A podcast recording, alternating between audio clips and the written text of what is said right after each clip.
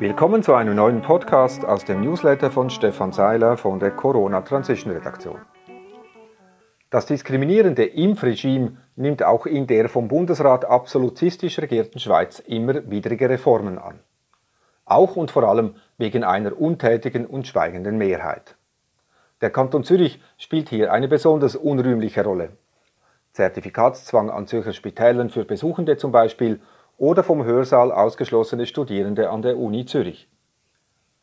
Die Studierenden wurden von Stricker TV interviewt. Gab es so etwas schon einmal in der Schweiz? Die Antwort ist nein.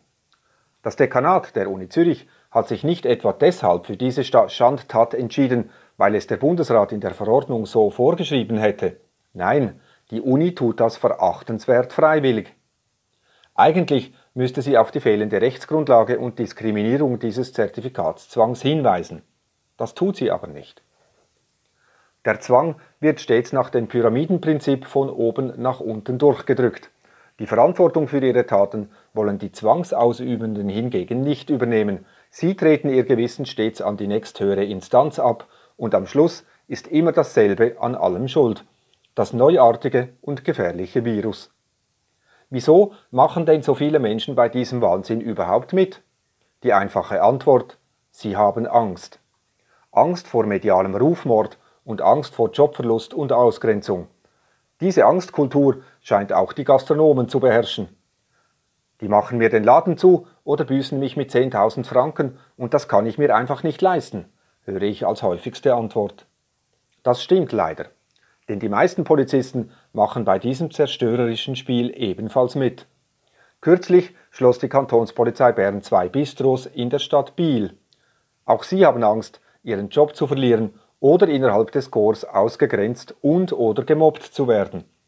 Ein Weg aus dieser Angstspirale gibt es immer, aber viele können ihn offenbar nicht sehen.